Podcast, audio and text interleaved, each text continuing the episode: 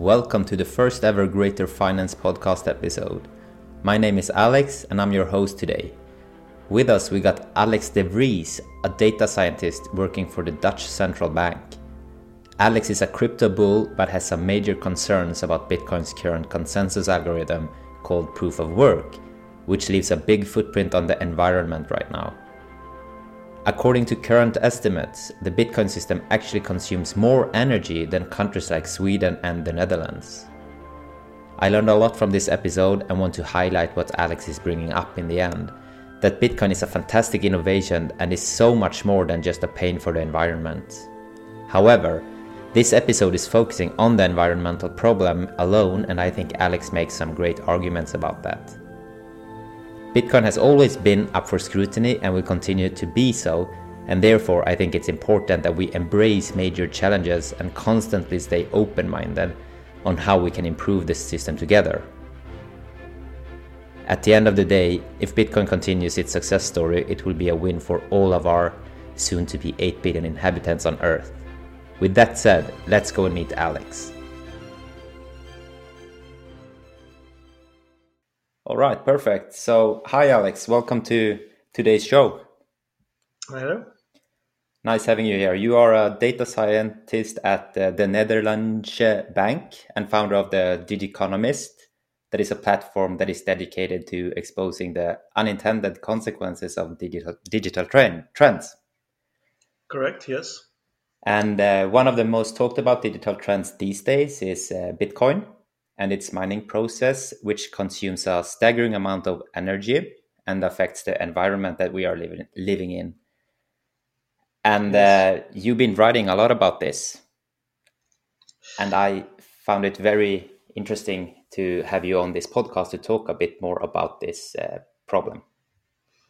Yes, I've been writing about this topic since 2016. So before it got very big in the mainstream media. Um, if you are wondering why did I even start, I personally read an article about the energy consumption of Bitcoin back in 2015 when someone wrote that a single Bitcoin transaction was consuming as much electricity as an average US household in one and a half days. And for me, that was an eye opening moment because I realized okay, that is a staggering inefficiency for a single transaction. And I wondered why nobody was writing about it at the time I looked for research, but I could only find some outdated papers and there was no live source of information.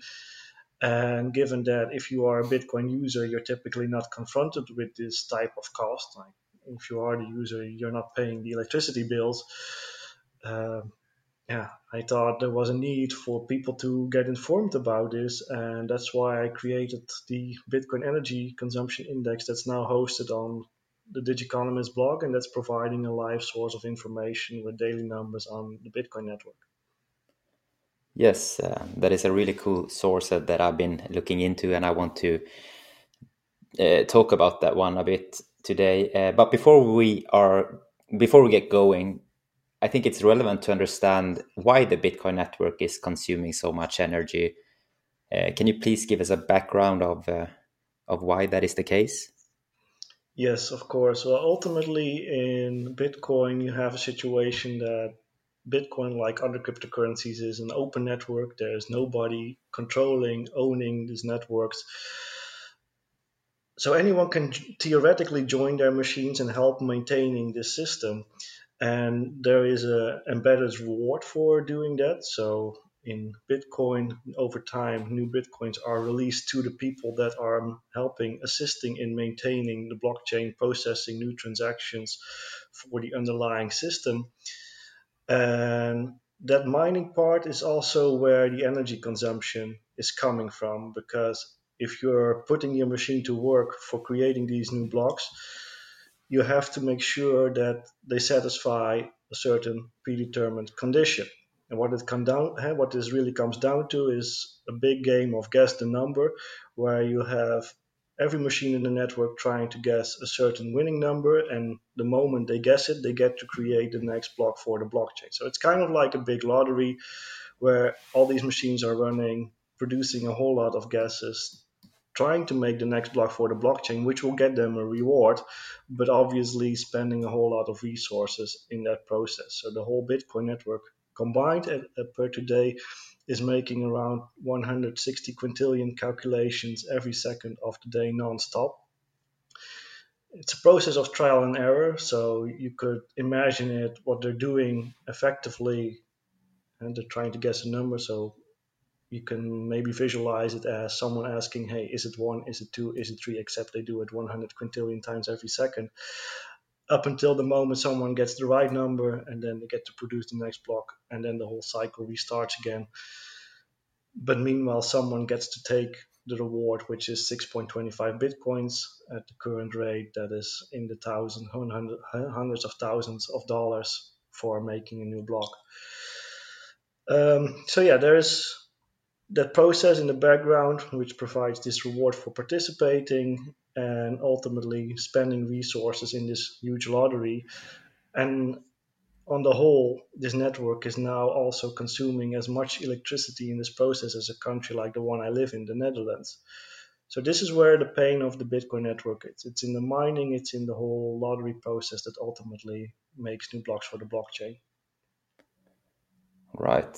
So, why do you think the founder Satoshi Nakamoto decided to have this uh, consensus uh, way of finding consensus called proof of work? Why do you think he decided to go yes. with this? Well, it's a way to keep the network secure by making the computers make effectively useless comp- uh, computations because if a guess is wrong, it's not serving any other purpose, it just gets discarded, but it serves a security purpose. Because let's say if you want to attack this network, then you need to get a majority of this computational power in the network that's when you can hey, that's when you can start doing stuff like perhaps even paralyzing the network completely, making sure no more pro- transactions are processed. But it also means that in order to have this majority, you need to make more of these computations than the ones that are currently making these computations. So it's a, it's a security feature. It's effectively protecting the network through forcing participants to make useless computations. And I've previously compared this to what happened last year in Europe after COVID first hit, we had airlines trying to keep their flight slots by flying empty planes, which is in a very abstract way similar to what miners are doing. They're making useless computations for ultimately the purpose of keeping the Bitcoin network secure. All right, all right. Even in the first in, in the first few days of uh, Bitcoin, we had Hal Finney, one of the first Bitcoin users, tweeting, thinking about how to reduce CO2 emissions from a widespread Bitcoin implementation. He was very early seeing that this problem would arise. However, as you mentioned, the proof of work, the mining process is there to uh, create security around the decentralized network. Do you think there is any other way, sustainable way to run a totally trustless decentralized network network. Yes. Uh, well let me just first of all say that it's it's amazing to think that you already had someone just two weeks after bitcoin was first launched when nobody knew what bitcoin was and when there was no massive environmental impact because it was only just existing. Yet already realizing that this type of system, if it was adopted at any significant scale, would cause massive problems because it's it's inefficient by design. That's that's the security model. And for me, it's it, to for someone to be thinking about that at that early stage is still amazing to me, and it's even more uh, interesting to know that we still have that locked on uh, Twitter, and you can still see that tweet live. So it, it, it took many others, well, including myself. I didn't le- learn about this specific issue until it was 2015. So it's it's, it's incredible uh, to to be able to see that and, and see someone thinking that far ahead. But anyway, um, and now we're in the present, and now everyone realizes that yes, this indeed came became reality. It indeed became an, an issue at a big scale, and now we have to wonder how are we going to solve it Well, there's various ways we can uh, do something about this problem, but there's only one way we can solve it, which is to completely replace the mining algorithm with something else entirely, which is possible nowadays. There's alternatives to mining, which is known as proof of work. There's alternatives like proof of stake is the most popular one or the most named alternative. And those alternatives, they don't require uh, the use of machines to generate computations. Inst- hey, you still have a sort of lottery system, but then your chance of winning depends on how much wealth do you have in proof of stake rather than how much computational power do you have in proof of work. So if there is no incentive to have this specialized equipment, then yeah, uh, you can reduce the energy need of a system like this by 90, well, 99.95% actually. Plus, you don't need any special hardware to run it. Like in Bitcoin, nowadays you can't just participate with any type of machine. You need to have specialized um, application specific integrated circuit devices because they are simply the best at making this specific type of computations but they can't really do anything else besides that, which is a shame because if they're no longer profitable, which typically happens in one and a half years, the only thing you can do with them is just throw them away.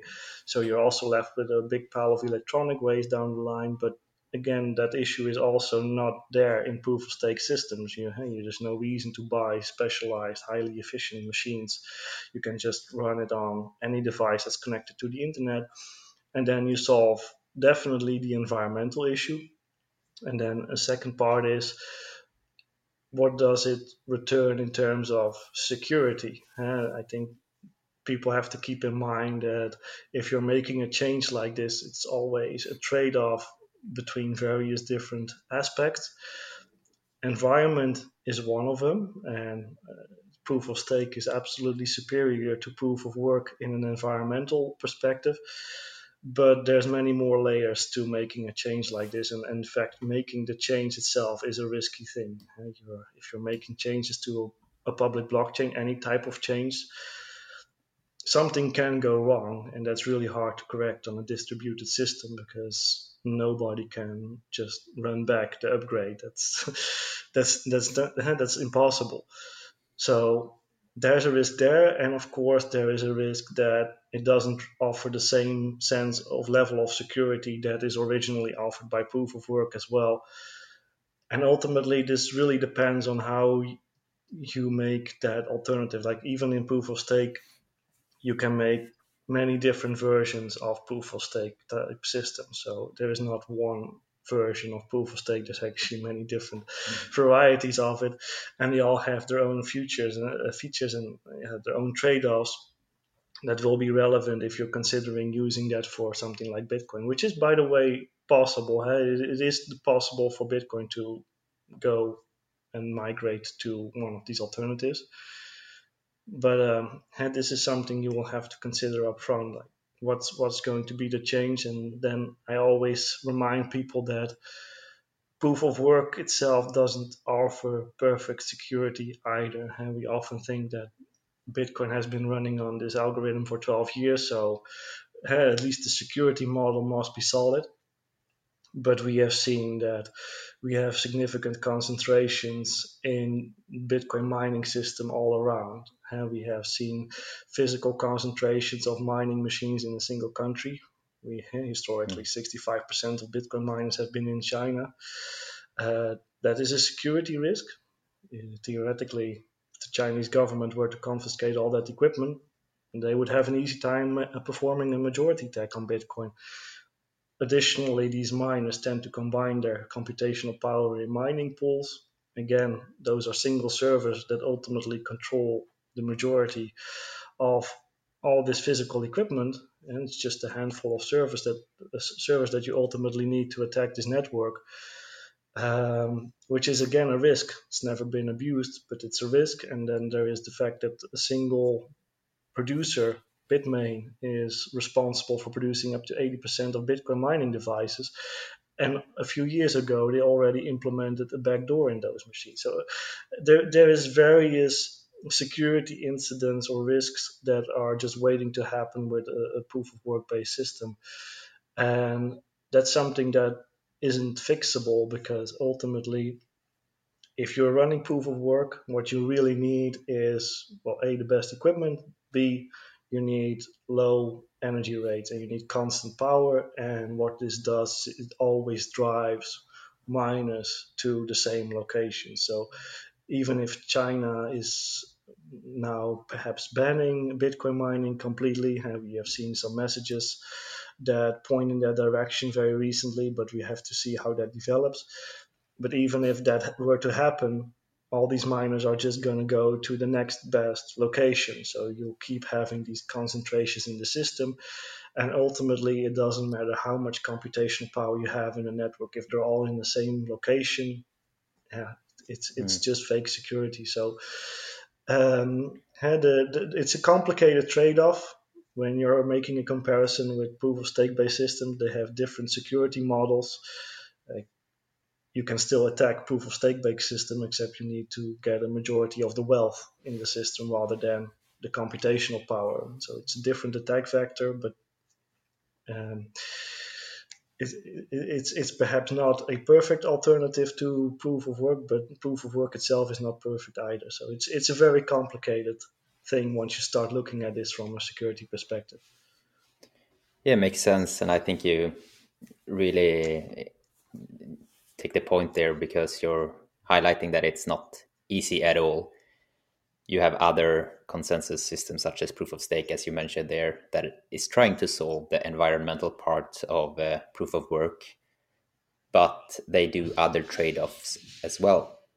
Yes, and it will be interesting to see how things will progress in Ethereum, the second largest cryptocurrency at the moment uh, about uh, I think what what is it nowadays a third of the size of Bitcoin, something like that. They're running on proof of work and actively working on making this specific change, so moving from proof of work to a proof of stake based system. And it will be extremely interesting to see if they first of all succeed at all and you know if if after that uh, it it proves to be a good enough alternative to proof of work because if it is, yeah, then I wouldn't see any reason anymore why uh, the Bitcoin community would continue to hold back on making a similar change. Like, if we can show it works in one system, and, and we know that the Ethereum community is a bit more progressive in general, so that's why they are working on doing this already. Then, if that works, yeah, then something you could ultimately do in Bitcoin as well. And um, that would be my ideal solution to all of these problems because then we can just keep the Bitcoin and Ethereum essentially the way they are, except without the massive environmental footprint.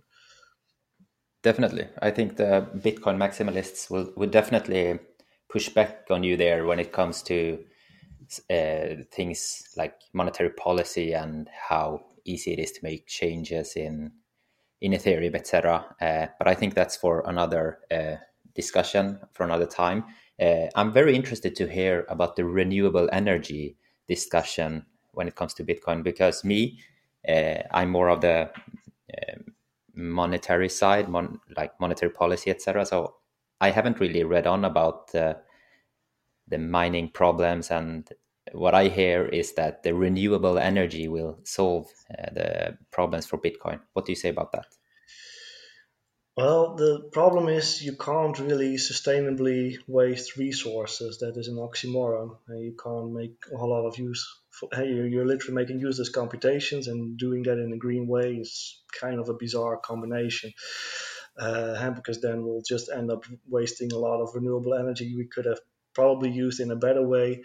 Um, in, in, let's let's let's look at the situation right now. How we know that this network, for a large part, isn't using renewable energy. In fact, the majority is running on fossil fuels, and historically, that has always been Xinjiang, the province of Xinjiang in China, where they can get a whole lot of coal.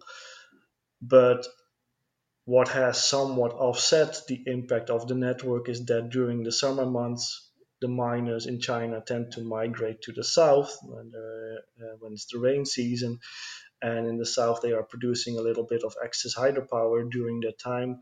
That's what miners have been taking advantage of for the past years, and that's what on average reduces the carbon impact on this of this network uh, uh, by quite a bit. Because for four months a year at least the network is green. But there you also see the issue with using renewables for bitcoin mining which is that even this source of renewables is only available for four months from you can only get it for one season and that's it.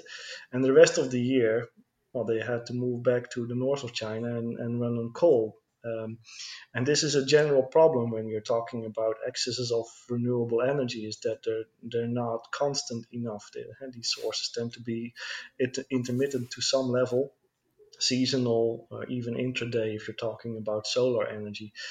And if you're mining Bitcoin, you, you're, you're typically, you want to run these machines 24-7 all year long. And the reason for that is the moment you get a Bitcoin miner, it will have a certain earning capacity depending on its proportional share of the network's computational power. But because other people are constantly adding more machines, your share is constantly getting smaller.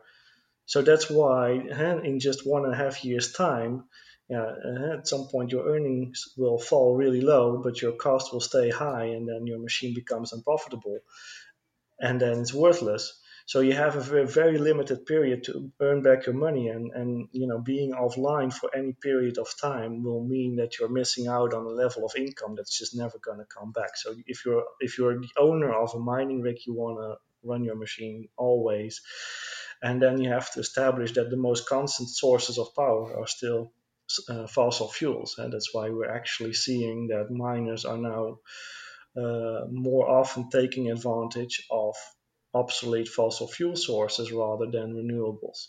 we've seen in the state of New York miners reviving an old gas plant. We've seen miners keeping alive uh, a coal plant in Montana. Uh, we have seen Kentucky even making beneficial regulations for Bitcoin miners because they're like, hey, we have obsolete coal and we have no use for it, but hey, we can dump that on Bitcoin miners. So uh, we can save some jobs that way, perhaps and that that is a lot more mm, let's say logical trend in our current energy transition. It's not like we have a whole lot of renewables left. We all need our renewables because we're trying to decarbonize our grids and meet our climate targets.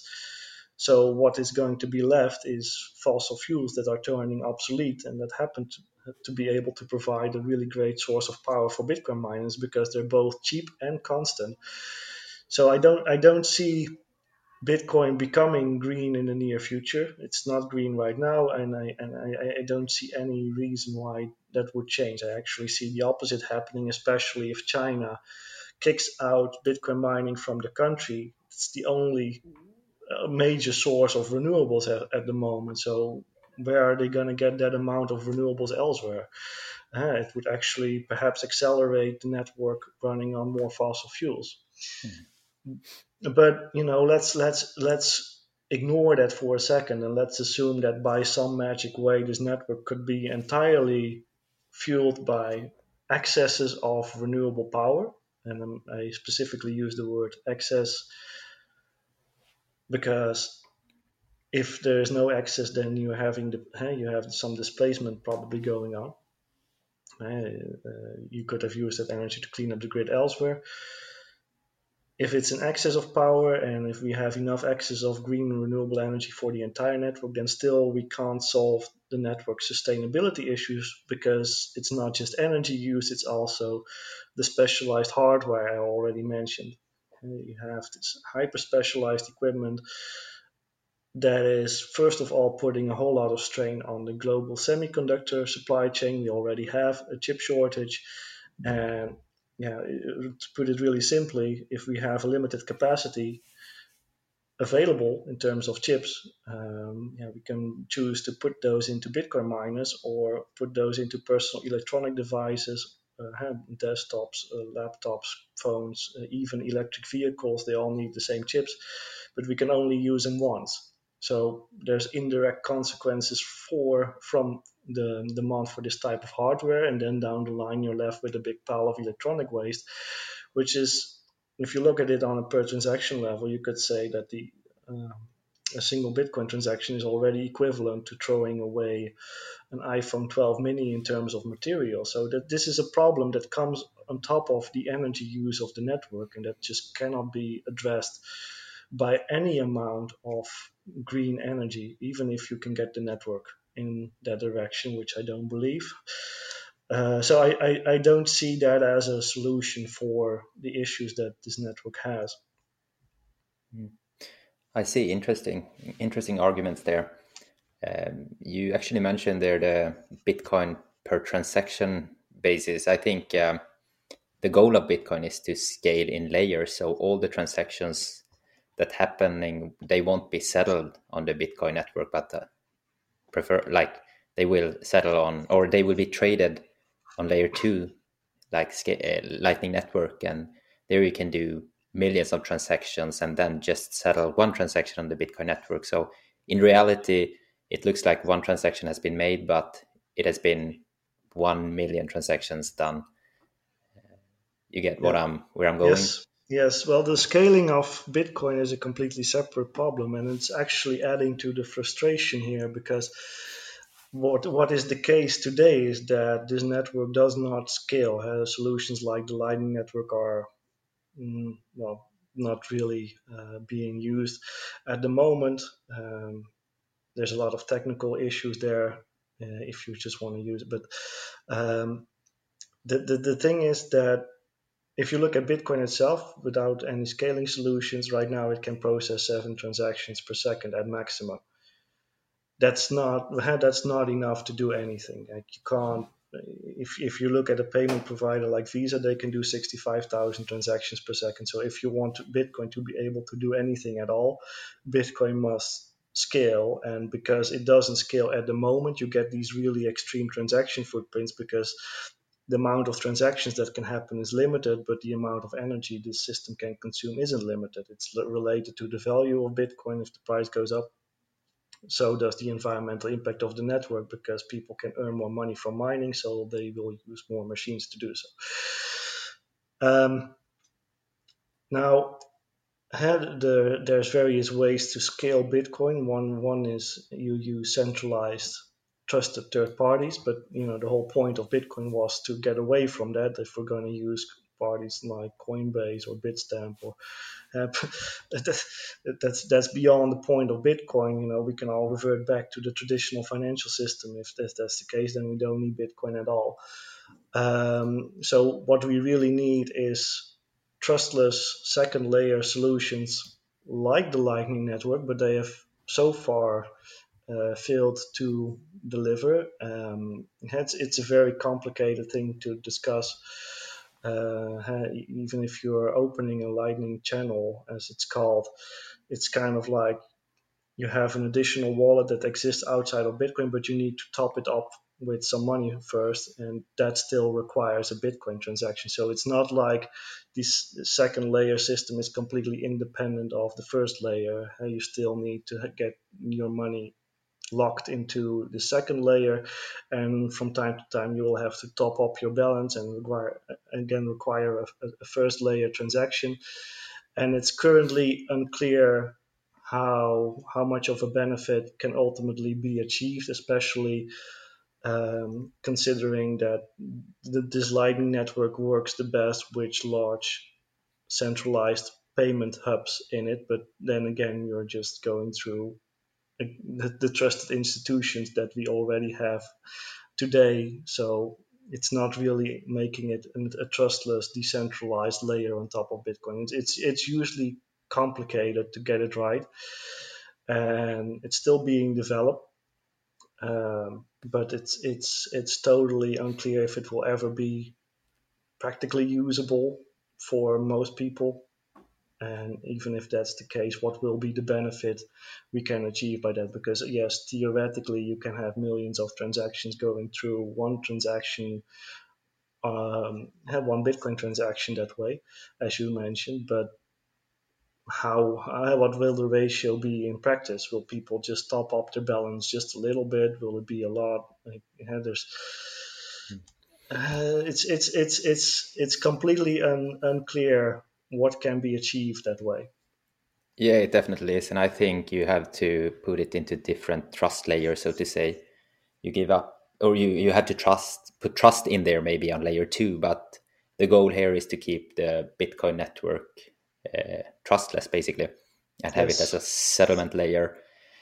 Uh, so hypothetically then, if Lightning Network uh, went as we hope it will go, like that it, it works and you can do millions or even billions of, of transactions like instantly and only have to open and close channels like every now and then. So you for every 100 million transactions, you have to do one transaction on chain. Such scenarios open up for a totally new financial paradigm, right? Like yes. a whole new way of trustless uh, trustlessness, basically, compared yes. to what we have today. Yes, but it is not the case that uh, that Bitcoin's environmental impact will not increase at the same time. Uh, so I, I, once ran a thought experiment that went like this, huh? because I, I just said, okay, let's assume for a moment there is no scaling issues at all in Bitcoin. So it can process an infinite amount of transactions and, and re- regardless of the way it's done, let's let's just assume it's possible. And then I asked, what do you think that would mean for the value of Bitcoin? Let's say the entire world adopts Bitcoin and everyone's using this system to do their payments what's going to be the resulting value for a single Bitcoin. And I think eh, I did this in a room full of Bitcoiners, and everyone said like the Bitcoin price is going to be at least a million and probably 10 million. Which is not that crazy, eh, if, if, if, because right now it's hardly possible to use Bitcoin for anything, but it's already valued at around fifty thousand dollars. Uh, so, if that were to be the case, then those Bitcoin miners would be getting as much money as the entire US federal budget to spend on resources, which would still blow up. Like today, we're already talking about 1% of global electricity consumption for all these proof of work currencies combined. And that's at a, well, we're talking about a Bitcoin price of $50,000. So if we're talking about a Bitcoin price of $5 million, uh, a hundredfold increase I, I, assume we won't be uh, doubling the world's energy need to uh, power Bitcoin, but um, it, the amount used by Bitcoiners will it will be massive, and and somewhere along the line, governments would of course you know, pull the brakes, uh, but the, the the upward potential there from a Bitcoin price of of five million per coin would be insane. And it's it's it's it's we, we we are not prepared or not capable of servicing the demand the Bitcoin network will have if that ever gets to that point. Um, and which which kind of shows that no scaling solution will really fix this issue because ultimately it's it's really related to what is the value of Bitcoin, and I think everyone agrees in that if, if this happens and everyone uses Bitcoin, then yeah, it's, it's, just going to blow up even more than it's already the case. Hmm. Don't you think that it, also it drives? Uh, sorry, you go. Uh, yeah, I did want to say that you know scalability is something that needs to be solved regardless of the environmental issues because if it doesn't get solved, then you will never be capable of using Bitcoin for anything more than just a niche market. Uh, this so this it's it's an entirely it's it's not unrelated, but it's it's a big problem by itself, and this needs to be fixed for Bitcoin to become a, a serious global payment uh, method or currency. Yeah, I see. I think you make lots of valid points there, and price going up attracts new miners, and that is going to have a detrimental impact on the environment we're living in, and that is the equation as I understand it, you are trying to make. Is that correct? Like if price going up, more miners will join. Yes. And they will do more computations and they need to get energy for that. And therefore we will have more CO2 emissions in in society. Exactly. Yeah, it's a very basic relationship. If if any increase in the value of Bitcoin increases the amount of money that the bitcoins uh, have that are being mined by the miners. So if you get 20 or you get 6.25 bitcoins per block, if the Bitcoin price doubles, you'll make twice as much money. It's it's that simple, um, and that also means that there is a bigger incentive. Like mining will become more profitable, so you have a bigger incentive to keep adding machines while it's profitable to do so. And those machines are going to be responsible for consuming a lot of energy and have their own carbon footprint associated with it. So it's, it's, it's a very basic relationship, and you can use that relationship to also predict the future energy consumption and footprint of the network to a large extent. All right. And what do you think is the solution then? Because uh, we, as I understand it, it's going to be very hard to convince the Bitcoin community to change consensus algorithm from proof of work to, for example, proof of stake that is much more friendly for the nature. Well, yeah, there's internal things you can do and there's external things you can do. Internally, the only real change you can make is, you know, abolishing the whole proof of work part and replacing it with a green alternative. And I think that would ultimately be best for everyone because it would uh, prevent drastic external measures.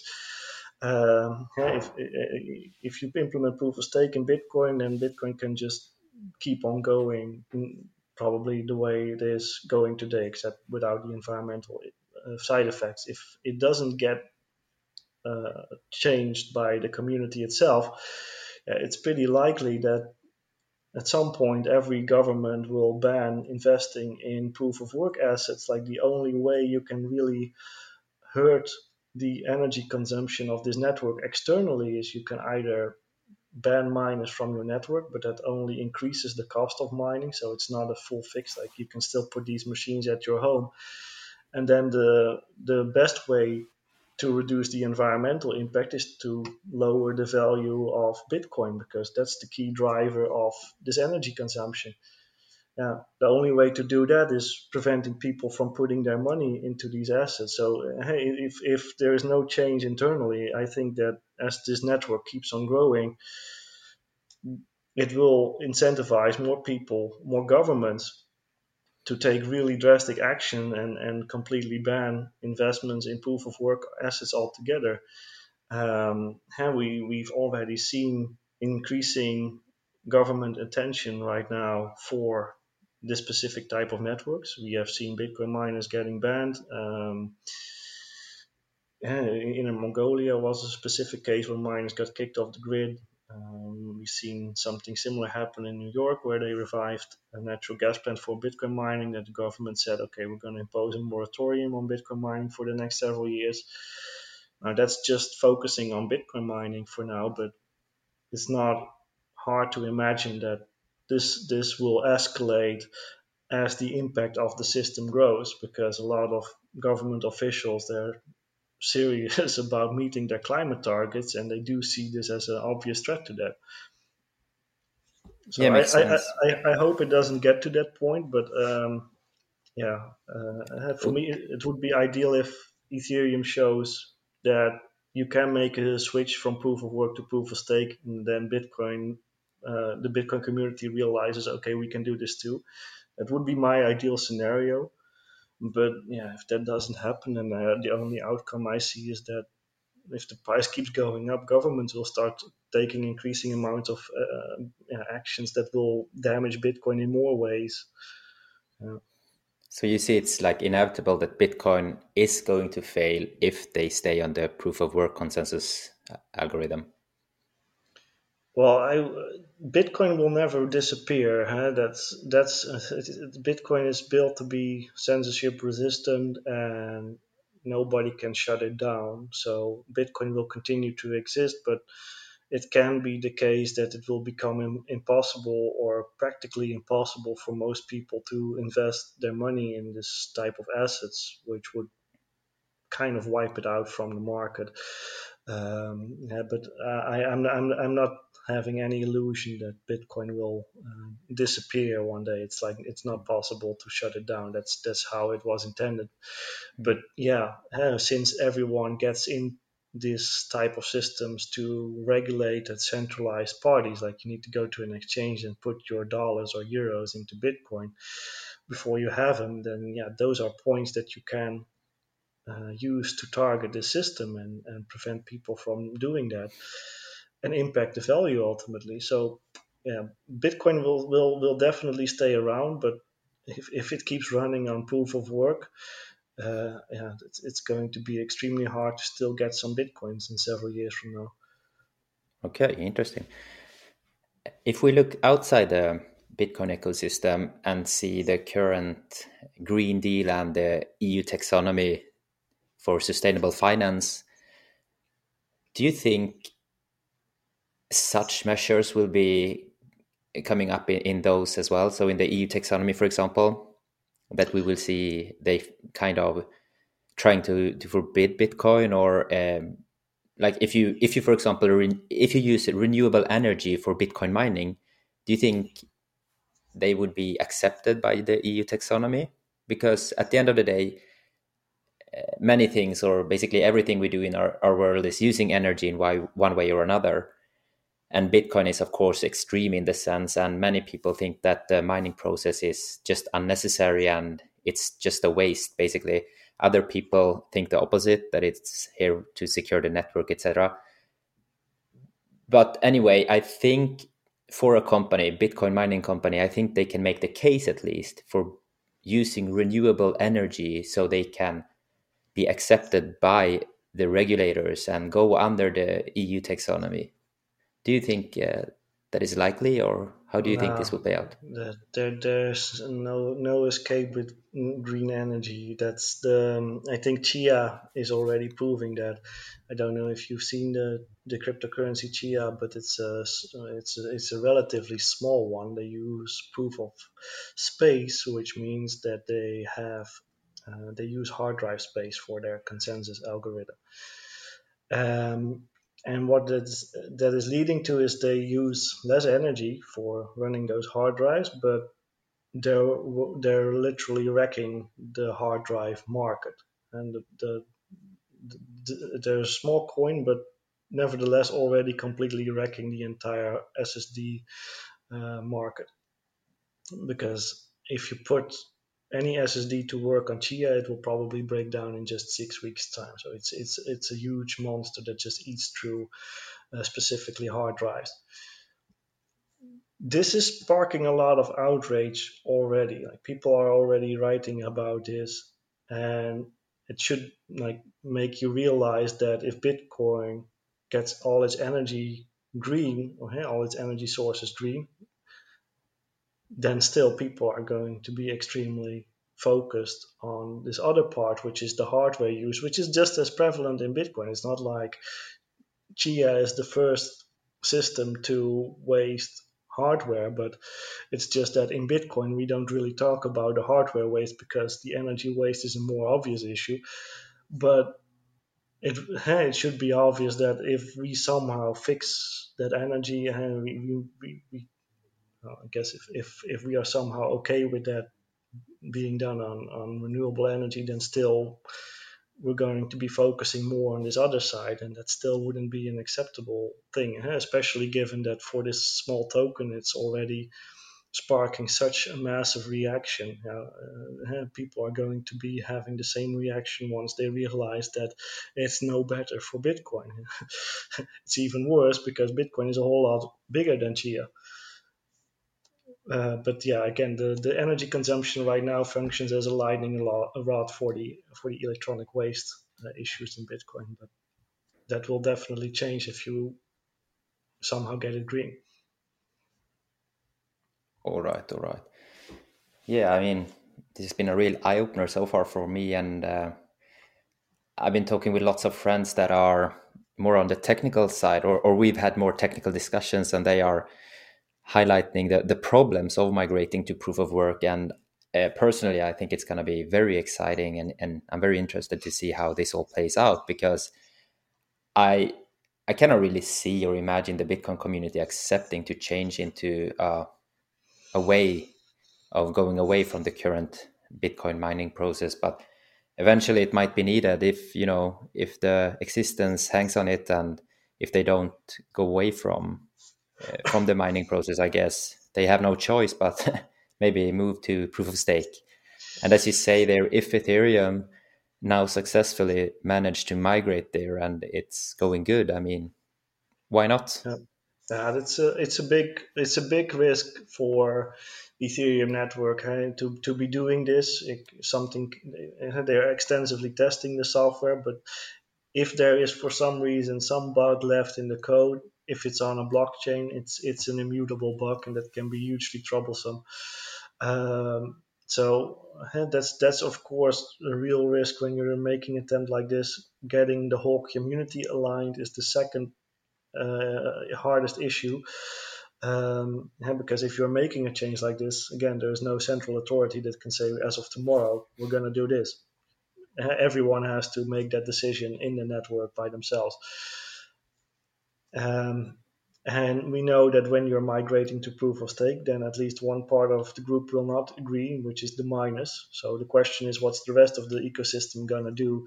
And we have seen before what happens if not everyone agrees on making a change like this. We have seen in Bitcoin, we now have Bitcoin and Bitcoin Cash because they disagreed on raising the transaction limit. We already have Ethereum and Ethereum Classic. It, this can happen with a change like migrating from proof of work to proof of stake, where you end up with proof of work Ethereum and proof of stake Ethereum, and then how, how much is each going to be valued at, or will it hurt the value of both if, if something like that were to happen? We don't know. That this is where the real risk is. Huh? We don't know how the, how this will play out, and getting getting everyone, you know, getting first of all the, the solution ready, and then getting everyone on board on doing that is is extremely difficult. Um, but yeah, again, if if they succeed, and they have succeeded in the past, then we should notice in making big changes that also required a similar upgrading process. You know, this is a more controversial change, but they have made similar. Uh, uh, they they succeeded in processing a similar upgrade process before. If they can get it done, it would be a great example model for Bitcoin, especially if the Ethereum price picks up a lot after such a change. Like if everyone suddenly realizing that Ethereum is a proper green alternative, yeah, that could boost the value of Ether. And I, I, suppose that if you're a Bitcoiner and you see, first of all, that it can be done, it works and it's good for the value, then yeah, then especially the last bit might be a reason to start considering doing it in Bitcoin as well. Because ultimately, mm. if you own Bitcoin, and you just want that value to be as high as possible. mm.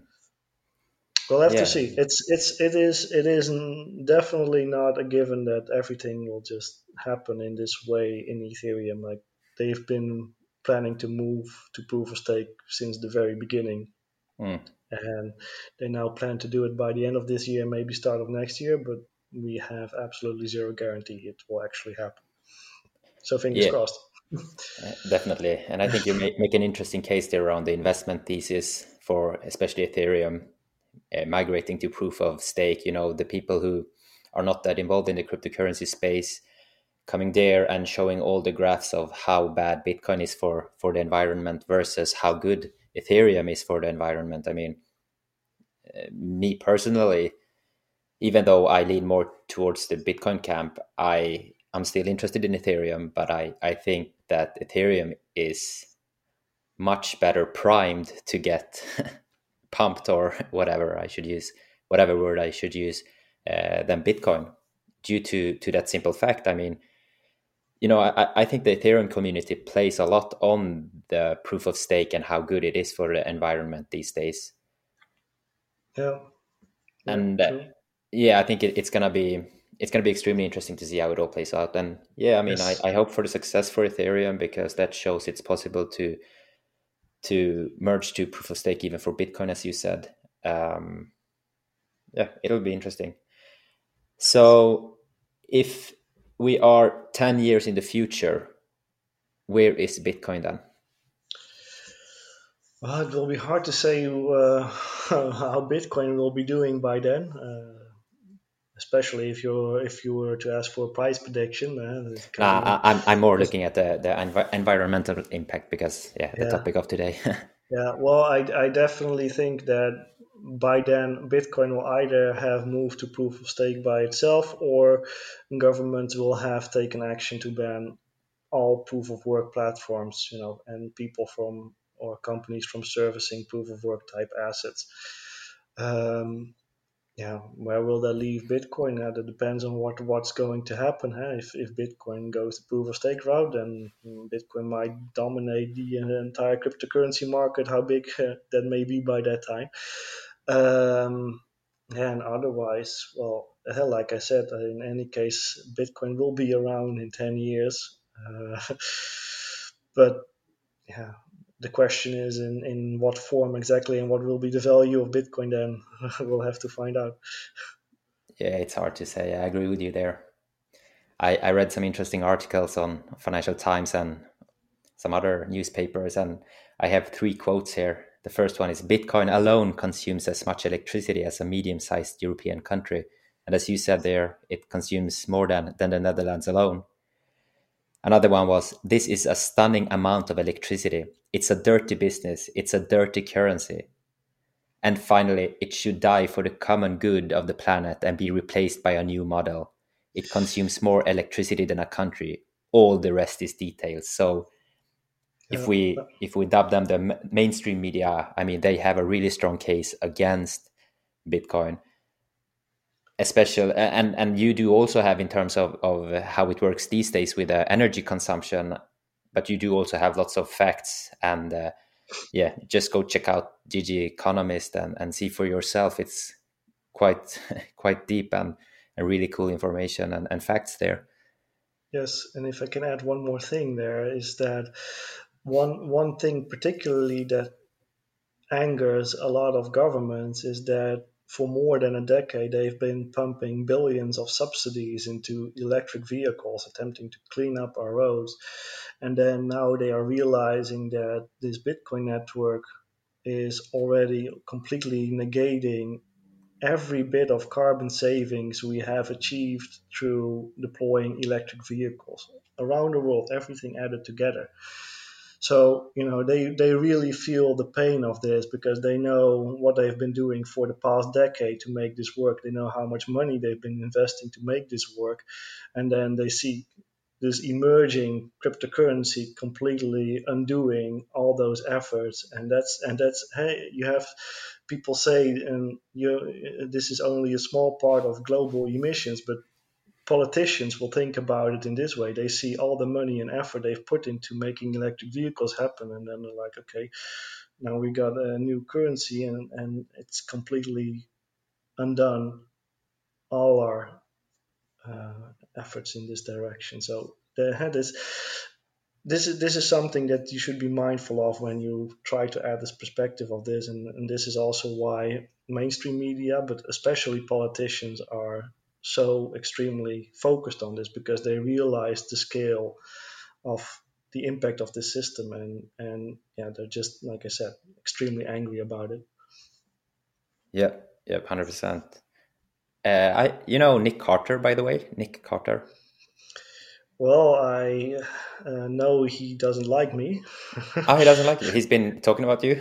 He, he's, he keeps on talking about me despite having me blocked for i don't know how long so, oh. uh, yeah. he's basically the other side of you. I've been trying to to get a balanced view. I've been trying to read both your work and his work, and um, he made an argument that I think it would be interesting to hear your response on. He basically said that if you think about the financial system we have today, with all the banks, with all the the offices, with the lights, with you know, etc., and and he even brings it that far back to to kind of the the state and how it's protected by the military etc you know? Because you know bitcoin is this kind of liberal movement. Uh, it doesn't have to be protected by anyone else except the miners. So the miners is basically the army that is the cost. And and you know in in the united states for example uh, you know the army is costing an enormous amount of money but they are also contributing to a lot to an enormous amount of pollution